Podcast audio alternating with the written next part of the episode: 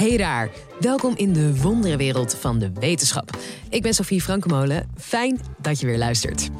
Ga er maar even goed voor zitten, want het is tijd voor een college over psychedelica. LSD en andere tripmiddelen zijn lang weggezet als enkel gevaarlijk. Maar volgens neurowetenschapper Michiel van Elk van Universiteit Leiden zijn ze mogelijk veel veelzijdiger. Denk aan het gebruik tegen depressies en angststoornissen. Moeten we radicaal anders gaan kijken naar psychedelica? Maak je klaar voor een trip door de wetenschap. Dit is de Universiteit van Nederland.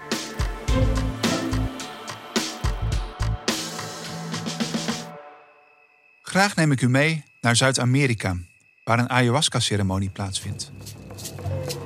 We volgen een vrouw, een vrouw die al jarenlang kampt met terugkerende depressies. Ze heeft van alles geprobeerd om ervan af te komen. Cognitieve gedragstherapie, mindfulness meditatie, antidepressiva, maar niks mocht baten. En nu heeft ze haar hoop gevestigd op deze ayahuasca-ceremonie.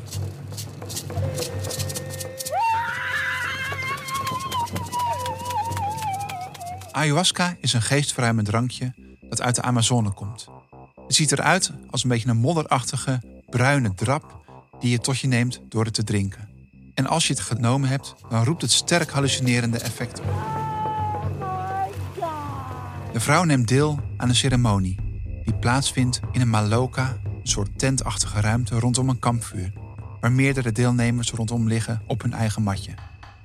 Als het haar beurt is om naar voren te komen, stapt de vrouw uit de kring, loopt naar voren, ontvangt het kopje met de ayahuasca-thee en drinkt het kopje op. Haar reis kan beginnen. En na verloop van tijd begint ze allerlei patronen te zien. Ze ziet geometrische patronen, Arabische architectuur. Ze maakt reizen door allerlei universa. En op een gegeven moment bevindt ze zich midden in de jungle. Een diep oerwoud waarin ze allerlei bloemen en plantachtige figuren ziet. Maar ook wezens om zich heen. En op een gegeven moment ziet ze een slang naar zich toe bewegen die over de grond komt aangekropen. De slang komt naar haar toe, kijkt haar in de ogen, opent zijn bek en begint tot haar te praten.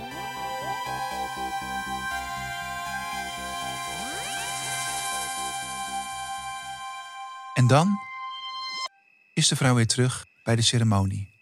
Ze opent haar ogen, kijkt naar het kampvuur en valt daarna in een diepe slaap. De volgende dag pakt ze haar spullen, reist terug naar Nederland en van haar depressie heeft ze sinds die tijd nooit meer last gehad. Psychedelica, zoals ayahuasca, maar ook LSD en paddo's, staan weer volop in de belangstelling. Er is allerlei onderzoek wat laat zien dat deze middelen ons kunnen helpen. Niet alleen bij onze depressie, maar ook bij doodsangst, bij verslaving en mensen die kampen met trauma's. Het lijkt erop alsof deze middelen weer in een nieuw daglicht komen te staan. Is het inderdaad zo dat we radicaal anders moeten gaan kijken naar psychedelica? In deze podcast neem ik jullie graag mee op een psychedelische reis. Waar hebben we het überhaupt over als het over psychedelica gaat? Er wordt vaak een onderscheid gemaakt tussen vier verschillende stofjes.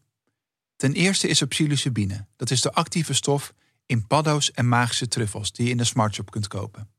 Ten tweede is daar LSD. Dat is een stofje wat geurloos, kleurloos en smaakloos is en vaak in de vorm van een zegel wordt genomen die je onder je tong legt. Ten derde is er mescaline. Dat is een stofje dat veel voorkomt in de San Pedro-cactus, die gevonden wordt in Zuid-Amerika. En die met name door Mexicaanse indianengroeperingen gebruikt wordt. En tenslotte is er DMT. Dat is het actieve stofje in ayahuasca, wat we al eerder tegenkwamen. Maar wat ook veel voorkomt in andere planten. Als ik het nu heb over psychedelica, doel ik op deze vier middelen.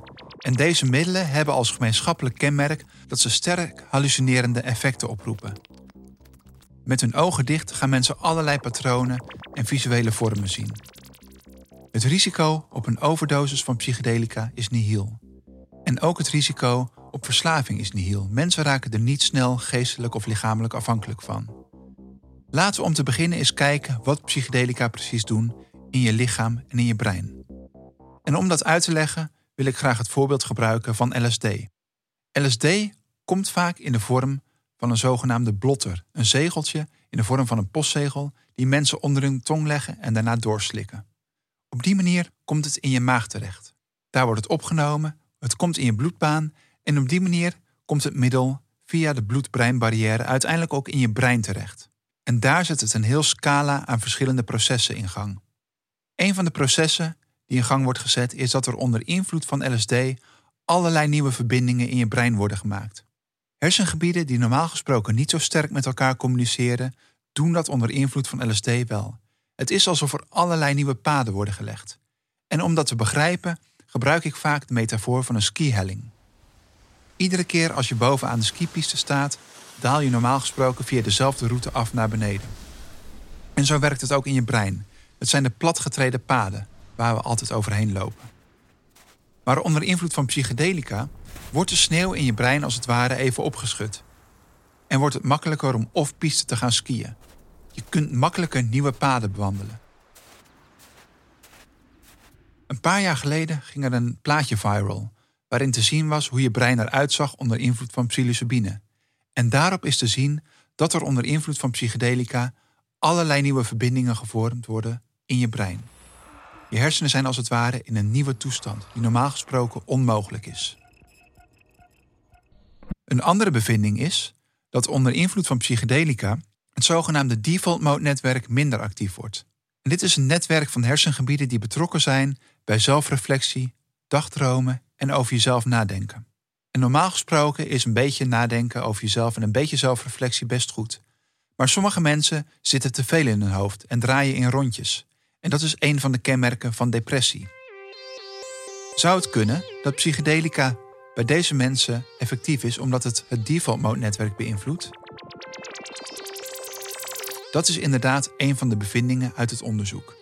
Op dat moment zie je dat de piekengebieden minder actief worden, waardoor ze minder op zichzelf gericht zijn en het makkelijker is om buiten vaste patronen te denken. Zie het alsof je hersenen weer gaan denken zoals toen je een kind was. Toen was de wereld veel verrassender, toch? Je stond meer open voor nieuwe ervaringen, zonder je zorgen te maken over je eigen zelfbeeld. Juist een keer andere paden te bewandelen. Dit kan veel impact hebben op je zelfbeeld en de wereld om je heen. Ten gevolge van psychedelica zijn mensen dan ook over hun depressie heen gekomen, zoals een patiënt die zijn ervaring als volgt omschreef. Het was altijd alsof de wasmachine aanstond en ik rondjes draaide in mijn eigen hoofd. Na mijn psychedelische ervaring is het net alsof de harde schijf van mijn brein is gedefragmenteerd. Alles is in nieuwe vakjes gestopt en flink opgeruimd. Ik voel mij een ander mens. Wat er dan precies gebeurt laat zich moeilijk omschrijven. Maar veel voorkomende ervaringen zijn dat de tijd langzamer lijkt te verlopen, dat de voorwerpen en de ruimte om je heen lijken te bewegen, dat alles begeesterd lijkt en een eigen leven lijkt te leiden. En soms kan het lijken alsof bewegende voorwerpen, zoals je eigen hand die beweegt of vogels die door de lucht bewegen, een spoor lijken na te laten. Het idee om psychedelica te gaan gebruiken voor de behandeling van allerlei psychiatrische aandoeningen is niet nieuw. Ook in de jaren 50 en 60 werden psychedelica al toegepast op allerlei gebieden. And before I take the drug, Dr. Osmond's got uh, one or two quite unrehearsed questions. I have no idea what they are. Zo kwam de psychiater Humphrey Osmond in 1953 op het idee om mescaline te geven aan een paar patiënten die last hadden van een alcoholverslaving. Well, uh, I'm feeling perfectly fit at the moment, and I'll take the drug now. En zijn bevindingen waren heel veelbelovend. An hour and a half later, there were definite effects. 66, uh, 72, whatever it is, uh, 65, uh, 58, 51, uh, 40, now off again, Humphrey. Na een enkele behandeling lieten deze mensen de drank vervolgens staan. En dat leidde in de psychiatrie tot een revolutie, omdat men tot het inzicht kwam dat allerlei psychiatrische aandoeningen, waaronder verslaving, maar ook angststoornissen en depressie, wellicht ook een basis hadden in het brein. En dat om deze mensen te helpen, je dus ook moest ingrijpen op het brein. En psychedelica zouden daar één manier voor kunnen bieden, om op die manier mensen die kampen met deze aandoeningen goed te behandelen. Maar niet alleen psychiaters hadden belangstelling voor psychedelica. Ook rijke Hollywoodsterren experimenteerden er lustig op los. Hippies experimenteerden met psychedelica, maar zelfs de CIA was geïnteresseerd in mogelijke toepassingen van psychedelica. Zo wilden zij bijvoorbeeld onderzoeken of mensen onder invloed van LSD eerder de waarheid zouden vertellen. Dat zou misschien van pas komen als je krijgsgevangenen maakte of een dubbelspion ontmaskerde. Helaas bleken de effecten van LSD zo onvoorspelbaar dat het niet mogelijk bleek om hier militaire toepassingen voor te vinden. Maar de resultaten van het psychiatrisch onderzoek hielden wel stand. Eind jaren 60 concludeerde Humphrey Osmond dat hij meer dan 2000 patiënten succesvol had behandeld. Helaas was dat optimisme maar van korte duur. Want niet heel veel later bereikten allerlei verhalen de media over mensen die onder invloed van psychedelica in een bad trip belanden. Of erger nog, die onder invloed van psychedelica in een psychose terechtkwamen, uit het raam sprongen en op die manier het leven verloren. Feitelijk kwamen dit soort verhalen maar heel weinig voor. En was het gebruik van psychedelica best veilig. Maar dit soort verhalen werd gigantisch uitvergroot in de media. You are now about to begin the great adventure, the journey out of your mind. Timothy Leary, de drugsgoeroe die zijn carrière begon als hoogleraar aan de Universiteit van Harvard, deed daar nog een schepje bovenop. Hij riep mensen op om massaal psychedelica te gaan gebruiken. En hij stelde zelfs voor om dit middel aan het drinkwater toe te voegen om op die manier iedereen te verlichten. En dat leidde tot heel veel onrust bij politici. En president Nixon riep in 1971 de War on Drugs uit. America's public enemy number one in the United States is drug abuse. In order to fight and defeat this enemy, it is necessary to wage a new all-out offensive. Hij zei dat het voor eens en voor altijd afgelopen moest zijn met het toenemende drugsgebruik, inclusief het gebruik van psychedelica onder jongeren in Amerika. En andere landen volgden Amerika in de voetsporen. Psychedelica werden op de lijst van verboden middelen geplaatst. Onderzoeken naar doen werd nagenoeg onmogelijk. En de veelbelovende opmars van psychedelica in de psychiatrie kwam helemaal tot een stilstand. Hoe komt het dat er weer nieuwe belangstelling is voor psychedelica als medicijn? Belangrijke reden is dat er al heel lang geen grote doorbraak meer is geweest in de psychiatrie. Toen antidepressiva op de markt kwamen, was dat groot nieuws en werd er verwacht dat mensen met depressie goed geholpen konden worden. Maar nog steeds blijkt dat 20 tot 30 procent van de patiënten niet geholpen zijn bij deze medicatie. Dus toen er jaren later nog steeds geen oplossing was voor deze groep, moest er wel onderzoek gedaan worden naar nieuwe middelen. En daarom gingen wetenschappers toch maar weer eens kijken naar psychedelica. Want hoewel er fouten zijn gemaakt in de jaren 50 en 60, zijn er toch ook heel veel goede resultaten behaald. De eerste resultaten van de onderzoeken die druppelen langzaamaan binnen. En die resultaten zijn heel veelbelovend. Psychedelica lijken inderdaad mensen die onbehandelbare depressie hebben toch te kunnen helpen. Na afloop van zo'n sessie voelen deze patiënten zich beter en staan ze anders in het leven. Ze zijn minder somber, ze zitten minder in hun hoofd. Helaas blijkt maar al te vaak dat die effecten niet zo heel lang aanhouden en dat mensen zich na verloop van tijd toch weer slechter gaan voelen.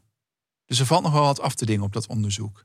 En dat wijst erop dat het belang van integratie, zoals we dat noemen in het dagelijks leven, wat doe je met de inzichten die je hebt opgedaan, van cruciaal belang is.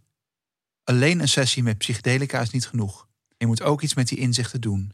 Ga je gezonder leven? Ga je beter voor jezelf zorgen? Ga je aan meditatie doen? Alleen dan, in een therapeutische setting, kunnen psychedelica helpen om met depressies te breken. Ook dan nog is psychedelische therapie niet voor iedereen weggelegd. Als je een risico hebt op psychose in de familie, dan kun je de psychedelica maar beter laten staan. Sowieso is het nooit een goed idee om op eigen houtje te gaan experimenteren met psychedelica, maar doe dit altijd onder zorgvuldige begeleiding van een therapeut. Hoe ziet de toekomst van de psychedelica er dan uit? Kun je over pak een beet 10 of 15 jaar je aanmelden bij de huisarts voor psychedelische therapie? Of moet je dan op eigen houtje naar de smartshop om een portie truffels te kopen? Nou, dat laatste hoop ik niet. Want als het goed is en de resultaten uit het onderzoek houden stand, dan bestaat er inderdaad een goede kans dat psychedelische therapie aangeboden kan worden voor bepaalde groepen patiënten als reguliere therapievorm. En dat mensen daar veel baat bij gaan hebben. En ook al staat het onderzoek nog in de kinderschoenen en moet er veel meer onderzoek gedaan worden, de toekomst van het psychedelica-onderzoek is veelbelovend. En deze middelen die zullen nooit meer weggaan.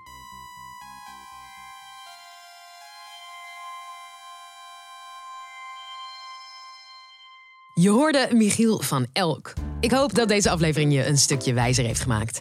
En hey, luister je nou met plezier naar deze podcast? Word dan vriend van de show. Voor maar 2,50 euro per maand kun je ons al steunen. En met jouw hulp kunnen we twee keer per week een podcastaflevering blijven maken. Dus ook lid worden van de nieuwsgierigste vriendengroep van Nederland? Check dan de link in de beschrijving. Tot de volgende!